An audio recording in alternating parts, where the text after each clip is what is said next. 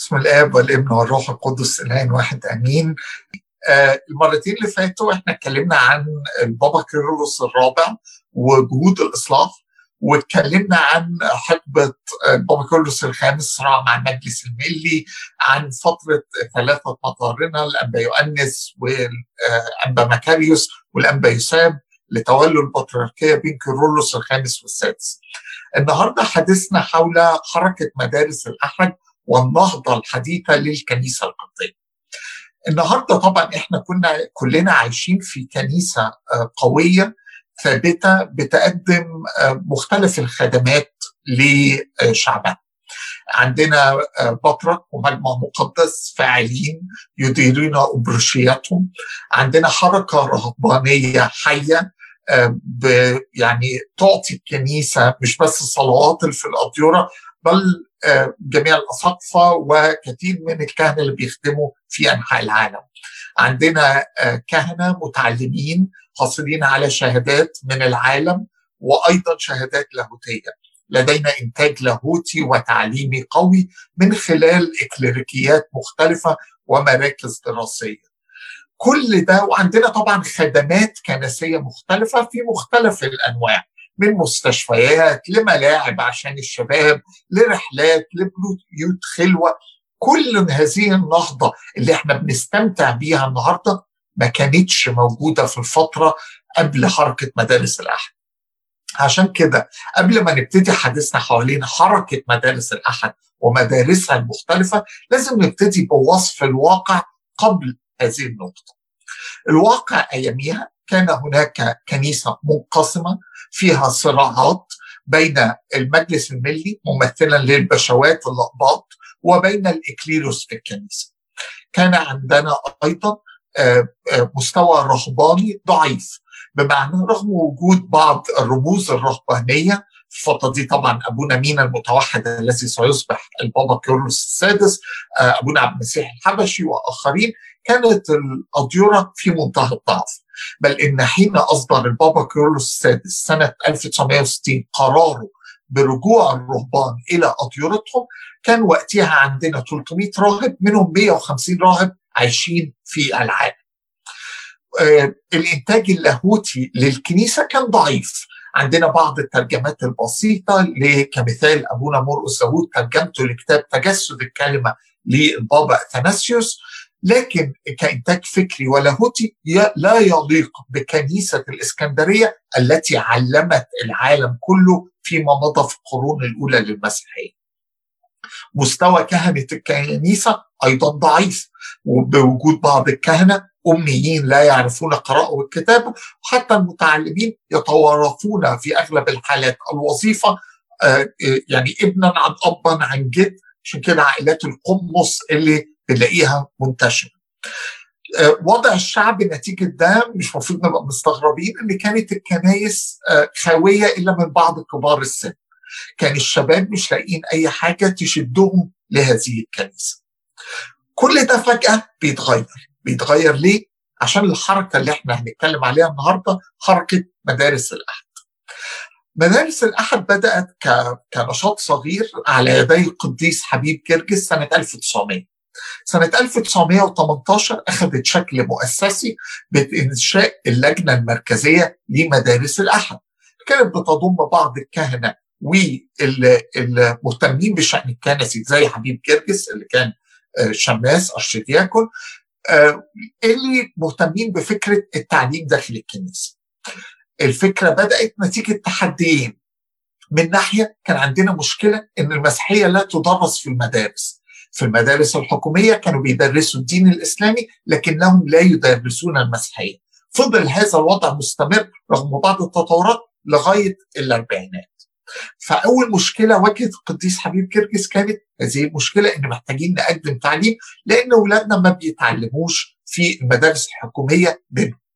المشكلة الثانية طبعا كانت التحدي البروتستانتي اللي بيمثل في المبشرين اللي بياخدوا ولاد الكنيسة الأرثوذكسية منها اللي بدأ في 1854 في الصعيد وزاد انتشاره في تلك الفترة.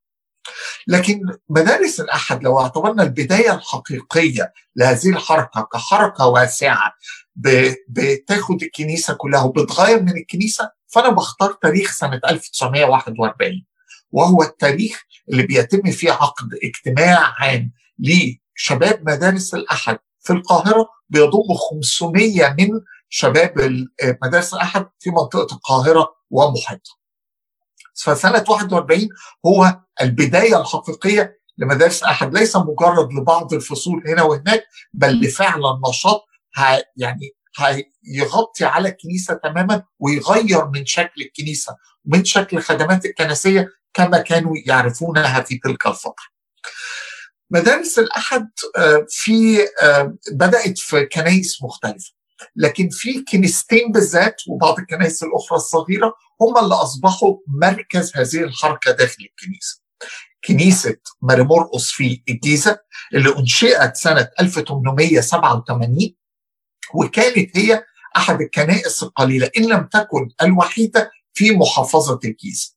بمعنى إن في بقية مناطق الجيزة كل إحنا نعرفه النهارده من كل الكنائس الجديدة حتى المطرانيه كل ده بناء حديث. لكن كانت كنيسه مرقص في الجيزة بتخدم منطقة واسعة جدا. عشان يبقى عندنا فكرة عن حجم الأبروشية في هذا الوقت القديس الانبا برام أسقف الفيوم لم يكن أسقف الفيوم فقط كان أسقف الفيوم والجيزة والقليوبيه ومركز اوسنا في المنوفيه فده كان حجم هذه الأبروشية. بتيجي بعد كده بتتقسم ويصبح فيه أسقف الأنبا يؤنس المتنيح للجيزة والقليوبيه ومركز اوسنا فده أول مركز كان لحركة مدارس الأحد.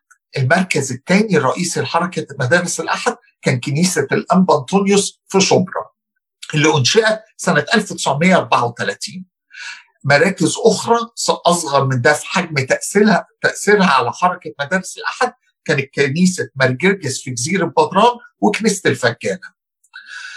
كل منطقة من دول تشكل فيها شكل مختلف لحركة مدارس الأحد. ده مش غريب الظروف اللي كانوا بيخدموا فيها كانت مختلفة. فخلينا نبتدي من أول مدرسة وأول كنيسة وهي مرمرقص في الجيزة. زي ما قلت الجيزة كانت هذه الكنيسة بتخدم منطقة واسعة جدا جدا.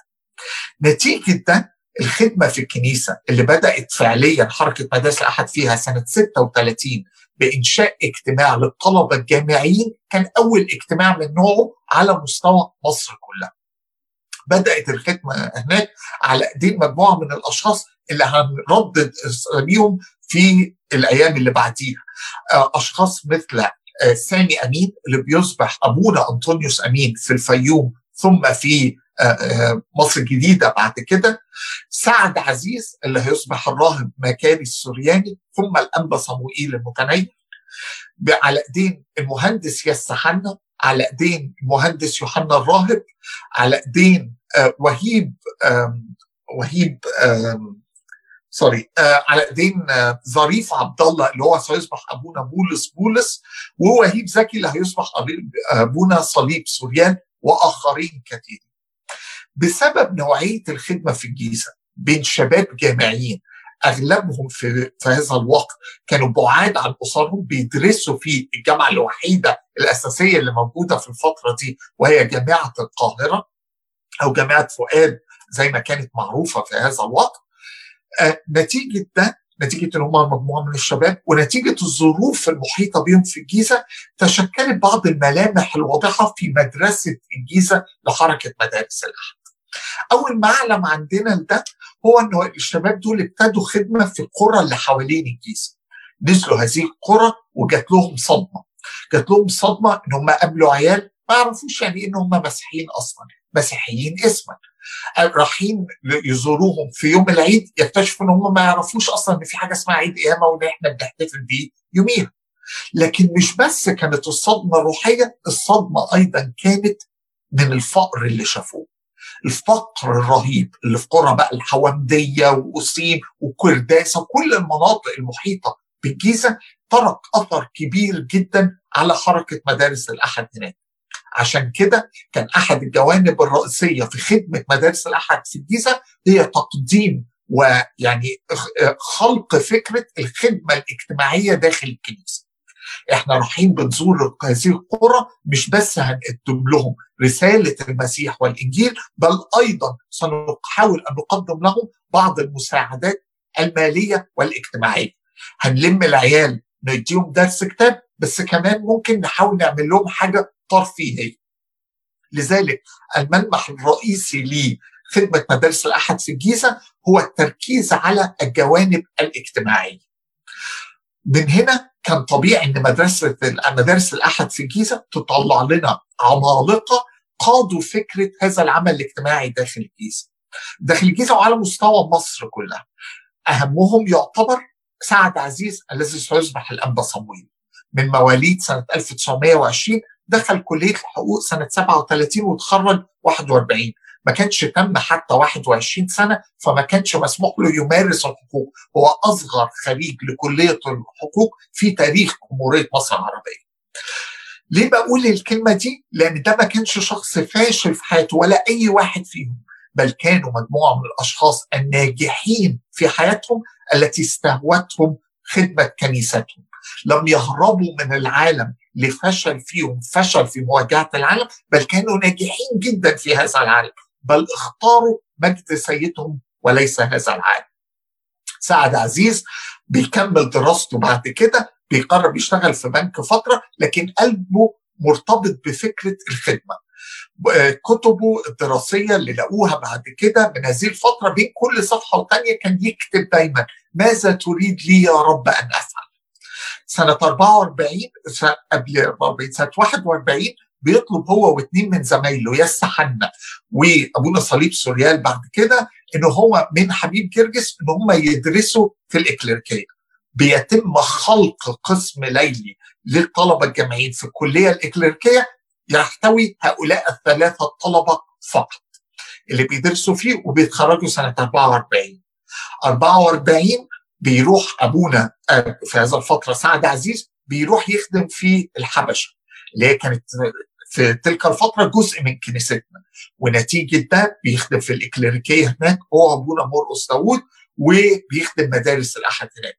بياخد بكالوريوس تربية من الجامعة الأمريكية. بعد كده بيعمل ماجستير من من جامعة برينستون في وقت ما كانش يحلم أي واحد مصري إن هو يروح جامعة زي برينستون سعد عزيز بعد كده لما بيصبح أبونا مكاري السورياني ثم بيصبح الانبا صمويل مكلف بأبروشية أو أسقفية الخدمات والعلاقات المسكونية بيتم توسيع هذه الخدمة اللي بتبدأ في الجيزة على مستوى الكرازه المرقصية كلها. بمعنى بنبص على حاجات زي مثلا إنشاء بيت الشمامسة في الجيزة اللي بيعمله قبل ما يبقى أسقف هو وأبونا صليب سوريال واللي بيقوم بإدارته لفترة طويلة وربما ناس كتير عدت عليه سامعيننا دلوقتي الأرشدياكون رمسيس نجيب اللي بيصبح مركز لحماية هؤلاء الطلبة الجامعيين من الحياة المختلفة الجامعية في القاهرة ومركز لأعداد قادة الكنيسة في المستقبل بحياة فعلا تحتوي تعاليم هذه الكنيسة.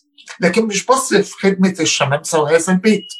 آه الانبا صمويل بينك بينشئ حاجات زي حضانات للأطفال مراكز تنمية للفتاة تشغيل تعليم لغات أجنبية محو أمية للي محتاجين ده منح دراسية للأقباط بره تربية أسرية في حاجة ثورية في هذا الوقت حتى بينشئ بيت ليحتوي الفتيات اللي بيحملوا خارج إطار الزواج.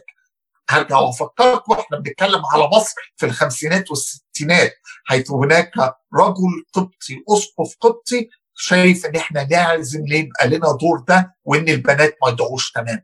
بل بيقوم بدور رائد في إنشاء مراكز لمكافحة الإدمان وهو اللي بيبتدي الخدمة في منطقة زي الزبالين فعشان كده لما بنتكلم على الجيزه طبعا سعد عزيز بجانبه اخرين كثيرين أنا ذكرت بعضهم يستحنا يوحنا الراهب ظريف عبد الله سامي أمين غيرهم كتير. سليمان رزق اللي بعد كده هيصبح أبونا مينا أفامينا. أحد خدام المكتبة في الجيزة في تلك الفترة سمير خير اللي هو نيافه الأنبا بخوميوس حاليا ميشيل خليل اللي هيصبح الأنبا دوماديوس اسقف الجيزة بعد ذلك وآخرين وآخرين يعني لو قعدنا نقول أساميهم هنقعد بالساعات. وهم فعلا اللي عملوا هذه النهضة اللي بدأت في الجيزة. عندنا الناحية الثانية الأنبا أنطونيوس في شبرا. طبعا شبرا في هذا الوقت مختلف أوضاعها الاجتماعية والاقتصادية عن الجيزة. بمعنى أنها أكثر استقرارا اجتماعيا طبقة متوسطة في ذلك الوقت عايشة في شبرا ومحيط مسيحي واسع. نتيجة كده مش غريب علينا إن الكنيسة الانبا انطونيوس في شبرا حركة مدارس الأحد فيها كانت تركز على أمور أخرى غير الأمور الاجتماعية. كان في تركيز على فكرة إعداد الخادم روحيا أكثر منه كخدمة اجتماعية. تركيز على في أفكار الروحانيات تفكير على تركيز على نشر كمثال قصص القديسين تركيز على محاولة إعادة إحياء اللغة القبطية الألحان القبطية برضو وإعادة إحيائها. مين النجم بتاع هذه المدرسة وفي خدمتها في مدارس الأحد؟ نظير جيد الذي سيصبح أبونا أنطونيوس السورياني ثم الأنبا شنودة أسقف التعليم ثم البابا شنودة. من خلال مدارس الأحد في كنيسة شبرا بنبدأ حركة واسعة للتركيز على فكرة الروحانيات. أيضا نظير جيد سيقوم بعد ذلك وهو ما زال علماني بإدارة مجلة مدارس الأحد اللي بتنشأ سنة 46 لنشر رسالة حركة مدارس الأحد. طبعا هذه الأنشطة خليني بس ممكن أقول كلمة على جزيرة بدران جزيرة بدران كان لو قلنا إن الملمح الأساسي لكنيسة الانبا هو التركيز على الروحانيات وإن الملمح الأساسي لكنيسة مرمرقس في الجيزة هو التركيز على الخدمة الاجتماعية. الملمح الأساسي في خدمة مدرسة أحد في جزيرة بدران كان الخدمة الثقافية. من هنا مش مستغرب إن اغلب نجوم الخدمة في تلك الكنيسة في ذلك الوقت لم ياخذوا طريق الكهنوت أو الرهبنه أشخاص مثل الدكتور ميلاد حنا السياسي الاشتراكي المصري المعروف الدكتور مراد وهبة أستاذ الفلسفة في جامعة القاهرة والدكتور ويليام سليمان قلادة اللي خدم كتير في مدرسة أحد لكن لم يأخذ أي منصب كنسي في هذا الإطار. الحركة مدارس الأحد شغالة الفترة دي وفي حرب شغالة ضدها. الحرب دي من طرفين. من ناحية كان عندنا كثير من الأساقفة القدماء كانوا خايفين من حركة مدارس الأحد شايفين إن هي هتحاول تسيطر على الكنيسة. كان أحد النماذج لده إن كان في شاب اسمه وديع وديع سعد بيت راهبن في سنة 46 وبيتم ترشيحه للبطريركيه مقابل الأنبا يوسف. على طول بيجتمع المجمع المقدس ويشيلوا يحذفوا اسمه ويرفضوا الاعتراف برهبنته هو بيصبح أبونا داوود المقالي وكان أول واحد من المتعلمين اللي يقرر الرهبنه فكان في تخوف من كثير من الأساقفة القدماء إن بتوع مدارس الأحد زي ما كانوا بيسموهم هيسيطروا على الكنيسة. بل كان في اتهامات ليهم إن دول بيحملوا أفكار غلط أفكار بروتستانتية أفكار اتهامات مختلفة. بنجد مثلا أحد الأشخاص الأنبا جبريال اللي كان أسقف ورئيس لدير قديس دير القديس الأنبا أنطونيوس في فترة الخمسينات حتى منتصف الستينات بيصدر كتاب عبارة عن سلسلة من الاتهامات والتشويه لمدارس الأحد. طبعا هو بيشلح بعد ذلك على ايدين البابا كيرلس سنة 65 لكن لأسباب أخرى لبعض التخريفات العقائدية اللي بيرتكبها. لكن كان هذا الكتاب وكان هذا الإطار محاربه بتوع مدارس الأحد موجود داخل الاساقفه القدماء بل إن لما جه الأنبا يساب وتوفى وبدأت الترشيحات لبطرة الجديد كانت في صدمة لدي هؤلاء الاساقفه القدماء من إن حركة مدارس أحد هتسيطر على الكنيسة. فتح باب الترشيح كان في 5500 ناخب وكل واحد مسموح له ثلاث أصوات. رقم واحد القمص متى المسكين؟ على 5400 صوت. ثم القس في هذا الوقت مكاري السورياني بيحصل على 5300 صوت. ثم القس في ذلك الوقت أنطونيو السورياني بابا شنودة بعد ذلك بيحصل على 5200 صوت. ارتعب الاساقفه لدرجة إن هم غيروا لائحة الترشيح للبطر وأجلت الانتخابات البطريركية ثلاث سنين وعملوا الشرط بتاع إن لازم يبقى عنده 40 سنة وقضى 15 سنة في الرهبنه كمحاولة لمنع بتوع مدارس الأحد إن هم يسيطروا على الكنيسة. بس محاربة مدارس الأحد ما تمتش فقط من قبل الأساقفة الناحية الثانية من الخناقة كانت من قبل البشوات الأباط والمجالس المالية اللي كانت في خناقة طويلة مع الأساقفة التقليديين على السيطرة على أموال الكنيسة وبصوا لبتوع مدارس الأحد إن دول هيبذروا فلوس الكنيسة ويضيعوها. فيجي الخدام يحاولوا يعملوا نادي للسينما لعرض أفلام دينية للشباب آه ده بيضيعوا فلوسنا. هيعملوا مصرف العيال ده هيضيعوا فلوسنا. فالمحاربة كانت شغالة من الجبهتين ضد حركة مدارس الأحد. لكن حركة مدارس الأحد كانت بتنمو كل يوم نتيجة إن كانوا مكرسين هؤلاء الناس لخدمة كنيستهم أحد الأفراد في بدايات حركة مدارس الأحد يوسف اسكندر اللي هيصبح القمص متى المسكين بعد ذلك بيكتب في هذه الفترة تعهد اللي بياخده على نفسه كخادم في الكنيسة ها عهدي ودعائي أن أخدم بيعة أجدادي. الروح دي كانت هي الروح اللي مليان بيها كل هذا الجيل من خدام مدارس الأحد. طبعا بهذا التنوع اللي كان موجود في أفكار الخدمة حصلت بعض الصراعات ربما بعضها مؤلم في الحديث عنه خصوصا إنها بين أشخاص بنحترمهم جميعا وكان آه ويعني عايشين من فترة قريبة مننا. لكن رغم ذلك نذكر يعني آه بشكل مبسط إن اختلاف وجهات النظر بين الجيزة وكنيسة الانبا انطونيوس حصل فيه تنشن كبير بين وجهتين النظر دول. بين نعمل خدمة اجتماعية ولا لأ؟ بتوع الانبا انطونيوس بيتهموا الجيزة إنها بتبعد عن التركيز على الإعداد الروحي للخدام وببعض الاتهامات. دول بروتستانت وفي الجيزة اللي شايفين بتوع الانبا أنطونيوس ما بيقدموش خدمة حقيقية وبيسموهم الدراويش. لكن رغم هذه الاتهامات المتبادلة اللي موجودة في أي مجتمع وداخل الكنيسة بالطبع الخدمتين أو هذا التنوع اللي كان موجود في وجهات النظر اثرى الكنيسة جدا. لو كانت وجهة نظر واحدة فيهم هي اللي كانت موجودة ربما كانت الكنيسة النهارده كما نعرفها ما كانتش بهذا الشكل. كان احتمال تبقى كنيسة قوية روحيا لكن ضعيفة في تقديم الافتقاد اللي اخترعوه بتوع مدارس الأحد في الجيزة. ضعيفة في الخدمات الاجتماعية اللي بتحمي الشعب القبطي وبتنقذه من أوضاعه الاجتماعية والاقتصادية. من ناحية تانية الجيزة من غير الجانب الروحاني اللي ركز عليه كنيسة الأنبا أنطونيوس ربما كانت الخدمة تتحول إلى مجرد خدمة اجتماعية زي العالم بعيدا عن الروحانية اللي الخدمة في الكنيسة مغلفة بيها. الآباء المؤسسين لحركة مدارس الأحد سواء أشخاص زي نظير جيد البابا شنودة يوسف اسكندر قمص متى المسكين آه، سعد عزيز الأنبا صمويل وغيرهم كتير قوي كانوا عمالقة وعلى أكتاف هؤلاء العمالقة قامت النهضة الكنسية اللي إحنا عايشين فيها النهارده.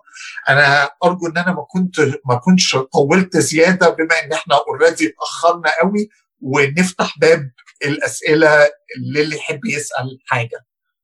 اتفضل يا سامويل كمل إحنا معانا معانا لسه شوية وقت بما اننا ابتدينا متاخر لو وقتك يسمح. آه sure uh, we have a uh, uh, until 8:30 uh, sure يعني اتكلم 10 minutes more ممكن uh, هو so far we haven't received any questions ف feel free to uh, continue your uh, stories Okay, which I sure. really admire يعني. sure um, um, ونكمل حديثنا آه، حركة مدارس الأحد طبعا آه، بعكس محاولات إصلاح سابقة في الكنيسة آه، نجحت نجحت ليه؟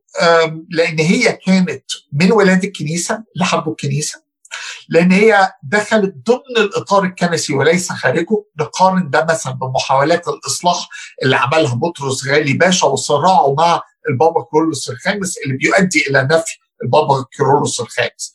فهي حركة ولدت من داخل الكنيسة وكرس الشباب حياتهم لخدمة هذه الكنيسة.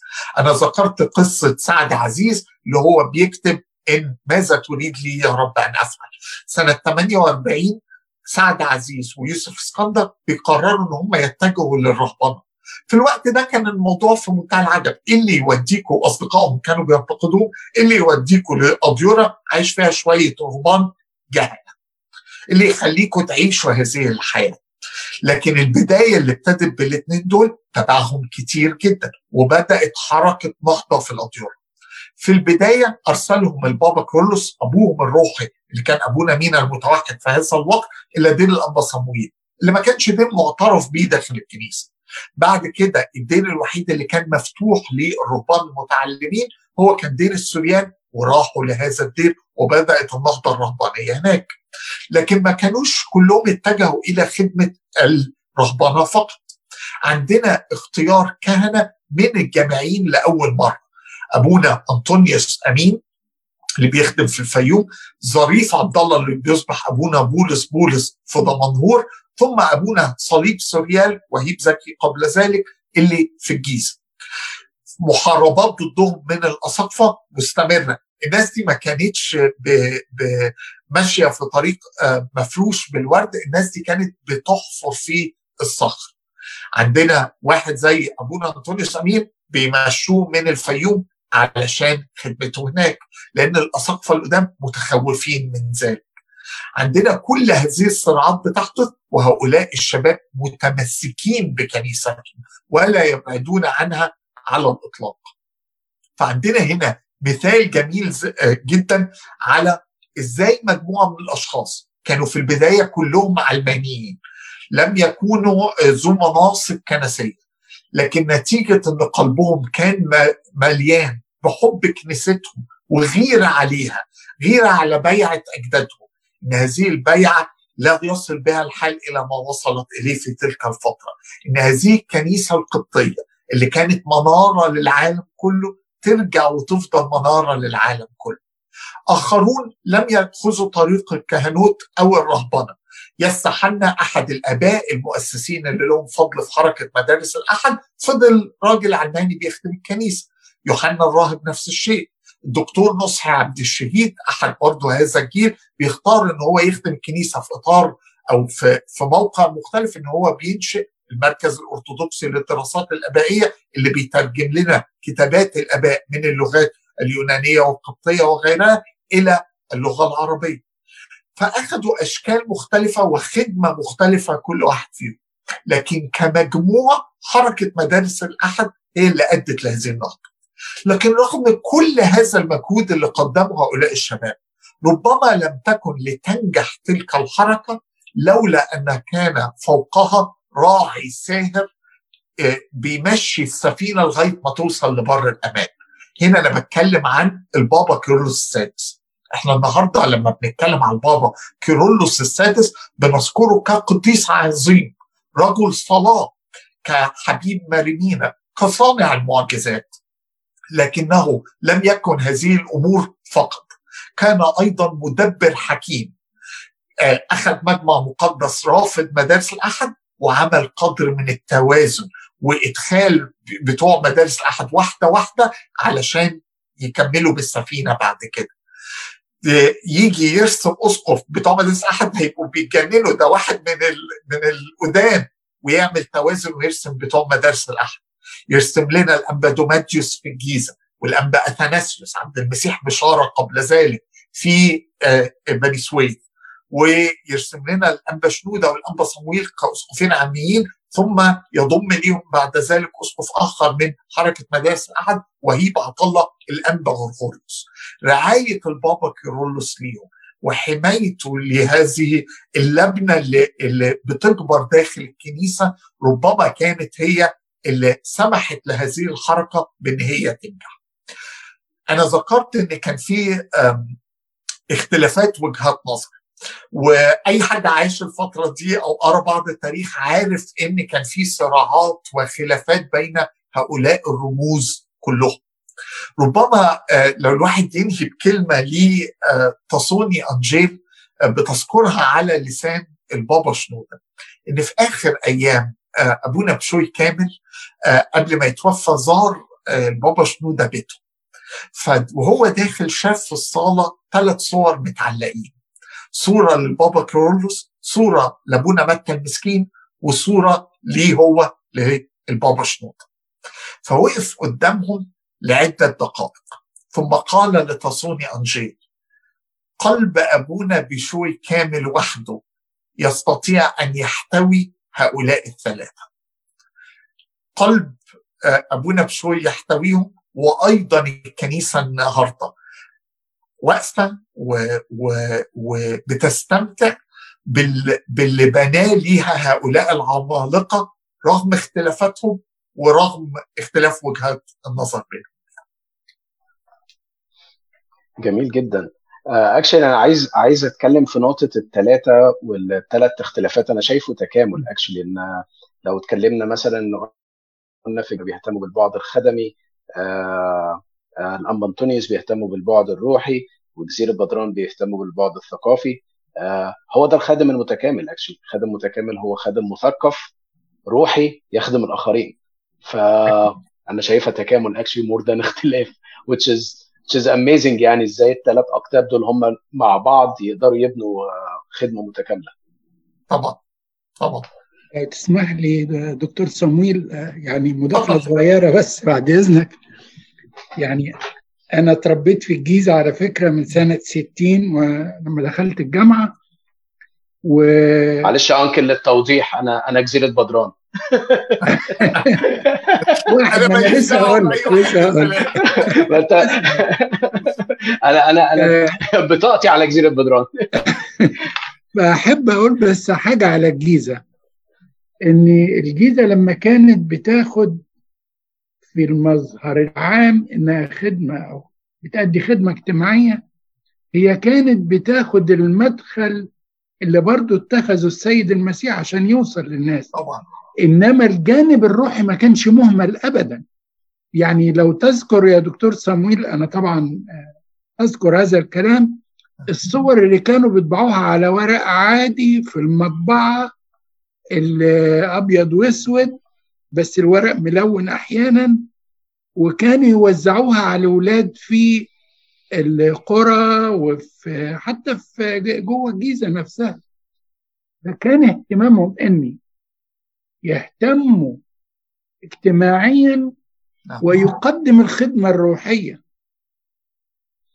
وأمثلة كتير. النقطة الثانية اللي أنا كنت عايز أقولها يعني أضيفها لحضرتك ما حضرتك يمكن ذكرتها سريعة جدا إن أبونا مينا المتوحد اللي هو حبيبنا البابا كيرلس كان أب اعتراف مجموعة كبيرة من الأسماء اللي حضرتك ذكرتها زي أبونا صليب أبونا أنطونيوس و, و, و, و مكاري وأبونا بولس. بولس كل دول لما كانوا في الجيزة كانوا بيروح لأبونا مينا في الطاحونة ويعترفوا عنه فكان هو المرشد الروحي بتاعهم. يعني ال ال أبونا مينا اللي هو البابا كيرولس ابتدى تدعيمه وتشجيعه لخدمه مدارس الأحد قبل ما يبقى آه البابا. الحاجة الثالثة اللي أحب أقولها لحضرتك إني لا ننكر دور الأرشدياكون حبيب جرجس الحقيقة. لأن هو اللي حط الطريق الأول من سنة 1900 أنت عارف إن هو كان سنه يعني هو اتولد في سنة 1876 وظروفه يعني كانت صعبة شوية إنما ربنا يعني اختاره زي ما البابا شنودة بيقول كلمة حلوة قوي عنه. في مرة كان بيدي بيقول أنا هشبه يقول وكانت الأرض خربة وخالية وعلى وجه الغمر ظلمة وروح الله يرف على وجه المياه فقال الله ليكن نور. فكان نور معرفش أنت سمعت الحتة دي البابا طبعا طبعا. إيه اللي النور ده هو كان حبيب جرجس. نعم. حبيب جرجس كان ضامم المجموعة كلها سواء الجيزة سواء آه شبرا وما فيها من كنائس وجمعيات. فكان حبيب جرجس اللي ربنا فعلا اختاره وخلاه نور في هذه المرحلة. وبرضو لا ننسى فضل البابا كيرلس الخامس اللي دعم بدعم الحقيقة حبيب جرجس. أنا عايز بس أخد رأيك وحضرتك توجهنا ماذا نفعل أو مدارس الأحد ماذا تفعل في هذه الظروف الصعبة اللي موجودين فيها النهاردة واللي قد تمتد قدام بهذا الوضع؟ تباعد اجتماعي مفيش اجتماعات. إيه إيه الأسلوب؟ حبيب جرجس كان متطور جدا. خد أفكار الغرب ونقلها وطورها وعمدها زي ما بيقولوا للكنيسه الأرثوذكسية. طبيعي يعني. إحنا نفسنا ربنا يرشدنا ويختار واحد زي حضرتك كده يحط أسلوب كيف تصل كلمة الله لولادنا سواء في بلاد المهجر اللي إحنا فيها أو سواء في مصر محتاجين. مصر ما فيش ميديا يعني متاحة لل... للقرى وزي فيسبوك وحاجات زي كده. زي هنا. كيف تصلهم كلمة الله؟ لأن كده الكنائس مقفولة ما فيش مدارس أحد. ولادنا هيضيعوا. نعم. ربنا يرشدك تقول لنا نعمل إيه. أنا بشكر حضرتك على على مداخلتك. خلينا نبتدي قبل السؤال. خلينا أخدهم من من ورا لقدام. إحنا طبعا الكلام على حبيب جرجس كان المرة اللي فاتت. في, آخر مرة أنا كنت يعني بتشرف إن أنا بتكلم مع شعب كنيسة القديسه ماري في ماريلاند. فعشان كده احتمال لم يتم ذكره كثيرا النهارده لأن أنا اتكلمت عن حبيب جرجس والبابا كيرلس الخامس وفعلا دورهم حضرتك الوصف اللي قاله البابا شنودة عنه هو وصف حقيقي 100% إن كانت ظلمة وكان نور وكان حبيب جرجس. أحد أفضل الكتب اللي كتبت وحاجة جميلة إن يبقى النهارده في اهتمام بسيرة واحد زي القديس حبيب جرجس كتاب نيافة الأنبا سوريال هو رسالته للدكتوراه من جامعة فوردهام اللي بينشرها في شكل كتاب مع أعتقد سينت فلاديمير عن القديس حبيب جرجس وبتعتبر مرجع لأنه أتيح ليه إن هو يطلع على كثير من الأوراق الخاصة والمراسلات والمحفوظة في البطريركية فيقدم لنا سيرة هذا القديس وإيه اللي هو عمله والتحدي اللي كان قدامه. بالنسبة لابونا مينا المتوحد ده فعلا صحيح جدا جدا. أبونا مينا المتوحد كان الأب الروحي والحامي لهذه المجموعة للشباب. هو فعلا اللي قدم لهم كان هو أب اعترافهم هو اللي رهبن أوائلهم هو اللي احتضنهم وفي وقت كانت الكنيسة رفضهم فيه وده مش غريب عنه. يعني أبونا مينا المتوحد الراهب البسيط هو اللي بيحمي رهبان مطرودين من دير في هذا الوقت من دير البراموس وبرغم غضب البابا يسام البابا يؤنس في ذلك الوقت بسبب الموضوع ده ويتوسط لهم عشان يرجعوا. فهو كان بيقوم بدور مهم جدا. علشان كده يعني بدعي رغم طبعا ليس تقليلا من انه كان رجل صلاة ورجل معجزات وكل ذلك.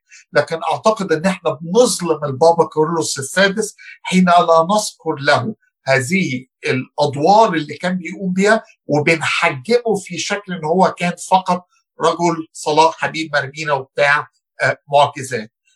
في دراسة حديثة نشرت بيقوم بيها أبونا دانيال فانوس في كندا عن البابا كيرلس السادس اسمه Silent Patriarch هو الكتاب ده دراسة طبعا كبيرة وعميقة لكل جوانب شخصية البابا كيرلس السادس ودوره. بالنسبة للجيزة والخدمة في الجيزة أنا طبعا لا أقترح خالص إن الخدمة كانت لم يكونوا روحيين لكن من جانب الأمانة العلمية أنا بعترف إن كان في اتهامات متبادلة فاتهموا إنهم غير روحيين من قبل آخرين من مدارس مختلفة. لكن أنا شخصيا أبويا مسميني صمويل وليس صموئيل على اسم الدلع اللي كانوا بيقولوه للأنبا صمويل اللي كان أبويا يعرفه أيام ما كان أبويا عايش في بيت الشمامسة في الجيزة في فترة نهايات الستينات والسبعينات مع الارشدياك ورمسيس نكيب وآخرين من الخدام اللي, اللي بعد كده من الجيزة يعني فأنا أنا مش قصدي خالص إن أنا أقول إن الجيزة لم يكن فيها جانب روحي قصدي إن كان في يعني اختلافات وجهات نظر في تلك الفترة وزي ما حضرتك قلت هي يعني نوعت الكنيسة أو بايكر اللي قال سوري قبليها كانت بتقدم تنوع في الكنيسة والجوانب المختلفة اللي محتاجاها الخدمة فعلا. بالنسبة لسؤال حضرتك عن الوضع الحالي خلينا أقول كلمتين قبل الوضع الحالي عن وضعنا في المهجر. أعتقد إن التحدي الأكبر لينا ككنيسة قبطية النهارده هو تحدي المهجر. حيث تتحول الكنيسة القبطية من كنيسة وطنية عاشت لمدة 1950 سنة داخل إطار وطن واحد وأرض واحدة هي مصر إلى كنيسة عالمية أنا إمبارح شفت فيديو حد حطه على تويتر لشاب ياباني أرثوذكسي ينتمي للكنيسة القبطية الأرثوذكسية بيقول سوك تاتيجون باليابان النهارده أنا عندي ولد بيقولها بالياباني ولد بيقولها بالأسباني واحد بالإنجليزي بالفرنساوي بالإيطالي بالكل بالألماني كل لغات الأرض النهارده أصبحت فعلا تلك التي تمتد من أقاصي المسكونة إلى أقاصيها. نتيجة ده إحنا ككنيسة محتاجين نطور من نفسنا للتعامل مع هذا التحدي. إزاي أقدم الهوية القبطية وليس فقط الإيمان الأرثوذكسي لشخص يعيش في ميلانت ماذا يعني لأولادنا أن يكون قبطيا؟ فقط إن هو عنده إيمان أرثوذكسي إن هو أجداده جايين من مصر أم إن هناك شيء يستحق الحفاظ عليه في هوية هذه الكنيسة القبطية؟ إزاي اقدم ايماني الارثوذكسي في ضمن سوبر ماركت مفتوح من التعاليم المسيحية المختلفة لو إحنا في مصر في تحدي بروتستانتي في افكار كده أنا هنا عندي تحدي واسع من افكار كتير جدا مختلفة بتقدم كلها نفسها إن هي المسيحية كما يجب أن تعاش. فنتيجة ده أنا عندي تحدي مخصوص لينا إحنا لأولادنا في المهجر. أه حاجة جميلة إن إحنا بنشوف النهارده التنوع اللي كان موجود في الجيزة والانبا انطونيوس موجود النهارده أيضا عندنا. عندنا كنايس بتقدم خدمتها بالعربي عندنا كنايس بتقدم خدمة مختلطة عندنا كنايس بتقدم خدمة بالإنجليزي لشباب جيل مش عايزين يسمعوا حتى كلمة بالعربي واحدة أو لناس بتنضم لكنيستنا إزاي نشعل روح الخدمة والتبشير بالمسيحية وسط اولادنا إحنا عشنا كتير في مصر ما نقدرش إن إحنا نبشر. ما كانش الموضوع باختيارنا. نتيجة الظروف اللي إحنا عايشين فيها. لكن النهاردة أصبحنا كنيسة مبشرة عندي فوق النص مليون أفريقي في دول جنوب الصحراء في أفريقيا بينضموا لكنيستي فازاي نشعل هذه الروح الجديدة نفس الروح اللي خرجت للخدمة في قرى الجيزة إنها تخرج للخدمة للتبشير بكنيستنا القبطية وإيماننا الأرثوذكسي والمسيح في أقاصي الأرض كلها. فده تحدي لينا كلنا في المهجر النهارده إحنا عايشين تحدي آآ آآ يعني آآ مخصوص بالنسبة لوضعنا بالنسبة للكورونا التحدي ده إن كنايسنا مقفولة. قداسة البابا بيقول الكنايس مقفولة لكن بيوتنا كمسيحيين بقت بتترفع فيها الصلوات. ده شيء جميل. لكن إحنا طبعا ما زلنا في احتياج إلى المسبح وإلى العودة ليه. أنا ما أعرفش بالنسبة لكنيسة سانت ماري وضعكم هتفتحوا إمتى بالظبط. إحنا يعني ربنا بارك. وفي كنيسة سانت مارك في في فيرفاكس عملنا اداديس والواحد أخذ بركة القداس والتناول يعني.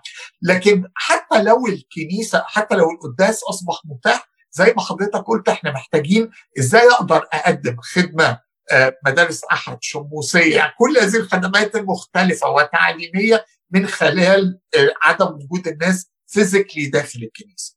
فهذا الإطار الوسيلة اللي إحنا بنتكلم بيها أصبحت obviously وسيلة منتشرة والكل يستخدمها ليس فقط في مؤتمرات اجتماع يعني أكاديمية الواحد بيشارك فيها لكن أيضا في خدمة مدارس الأحد. زوجتي اللي بتخدم في مدارس الأحد في ماري مرقص بيستخدموا زوم وحاجات كده علشان يقدروا يوصلوا للعيال بيعملوا بيطوروا في كل حاجة بيش... بيسجلوا كل عيل يغني يغني مقطع ويركبوهم ويبعتوها تذاع على قناة CYC بتاعت الأولاد الاقباط مثلا. فكل هذه الوسائل أعتقد إن إحنا مطالبين إن إحنا نستخدم وسائل العصر وسائل كانت متاحة لسعد عزيز ويوسف اسكندر ونظير جيد كانت الآلة الطابعة صور بيعملوها صغيرة. النهارده أنا عندي وسائل كتيرة جدا أقدر أستخدمها في ده. لكن أيضا أعتقد إن إحنا المفروض نركز على فكرة تقديم التعليم بتاعنا. إن إحنا النهارده خصوصا في وإحنا كلنا قاعدين في بيوتنا محتاجين نسمع بالذات تعليم كنيستنا للتعامل مع التحدي اللي إحنا عايزين اللي إحنا عايشين فيه. محتاجين إن إحنا نسمع خطاب روحي يخاطب النفس لكنه أيضا يخاطب الواقع اللي إحنا عايشين فيه النهارده والتحدي اللي قدامنا كلنا. أعتقد إن ده الإطار اللي إحنا محتاجين نشتغل فيه.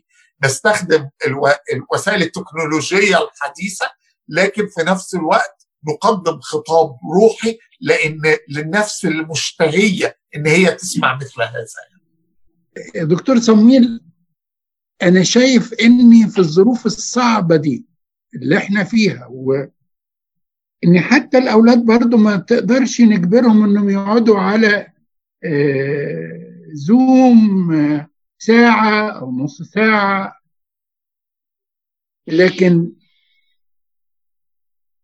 أعتقد إن فيه رسالة إن ربنا بعتها من خلال الظروف الحالية والوباء ده إن البيت والأسرة ترجع زي زمان. ما كانوا هم اللي بيعلموا في البيت. لكن إزاي النهارده أنا أعلم في البيت في ظروف برضو إن بعضهم زي في مصر ما بيعرفوش النت ده إيه حتى يعني ولا يعني مجهود كبير. أنا ما أعتقد إني محتاج حد يبسطه أو يوجهه كيف تتعامل الكنيسة مع البيوت اللي ما فيهاش نت ما عندهمش access لل media دي وأذكر هم يعلموا أطفالهم ويربوهم زي ما كان ربوا نظير جيد حبيب جرجس دول اتربوا في بيوت ما تربوش في كنيسة. يعني أم حبيب جرجس تولى البيت هو اللي تولى التربية والتنشئة المسيحية. إحنا في نفس الظروف الصعبة اللي اللي واجهتها الكنيسة زمان. مش عارف أنا يعني سامحني في لا لا أضيف لحضرتك إن ربما نحتاج إلى التعلم من تجاربنا السابقة. يعني مصر شهدت الطاعون سنة 49 كمثال إزاي هؤلاء المؤسسين تعاملوا مع ده ربما ده كان يكون موضوع حد يبحث فيه حول كيف طورت حركة مدارس الأحد. في فترة الأربعينات من خدمتها مع تواجد وباء زي الطاعون اللي انتشر في مصر سنة 49 لأن كنيستنا بفضل التاريخ الطويل ليست أول مرة إن إحنا نواجه تحدي قفل الكنائس سواء بسبب أوبئة أو بسبب الاضطهاد وأوامر من الحكام بقفل الكنائس. فبالعكس إحنا كاباط بالذات عندنا تجربة ثرية جدا بتتركز حوالين البيت زي ما حضرتك بتقول إن إحنا ننشئ أولادنا على الإيمان المسيحي. إن إحنا نخرج أولاد بيقولوا حتى لو يعني اللي علموهم ما كانوش متعلمين. يعني أمهات هؤلاء اللي حضرتك ذكرتهم وآخرين لم يكونوا متعلمين بالذات يعني. ما كانوش حافظين الألحان لازم وما كانوش عارفين الطقوس كلها واحتمال ما كانوش عارفوا يقولوا إيه اسرار الكنيسة حتى بالظبط السبب. لكن النتيجة النهائيه إن هم حملوا بذرة هذه الإيمان وسلموه من جيل إلى جيل. ربما أحد أجمل ال ال يعني السطور في القداس لما بيتقال كما كان وهكذا يكون من جيل وإلى جيل وإلى دار الدهور. أمين. إن هذا التسليم اللي بيتم من أنا واقف النهارده جنب بنتي وبتذكر إزاي أبويا كان واقف جنبي وازاي أبوه أكيد قبليها وأمه و و و حتى 2000 سنة من المسيحية في بلدنا. أنا ميرسي جدا طبعا لاستضافتكم ويعني زي كل مرة بستمتع جدا بالمشاركة معاكم وإن أنا آخد بركة يعني مشاركتكم في هذا الاجتماع وفي بحثنا كلنا عن التاريخ المجيد لكنيستنا القبطية اللي بنحمل تراثها النهارده وبنجدده يوم ورا يوم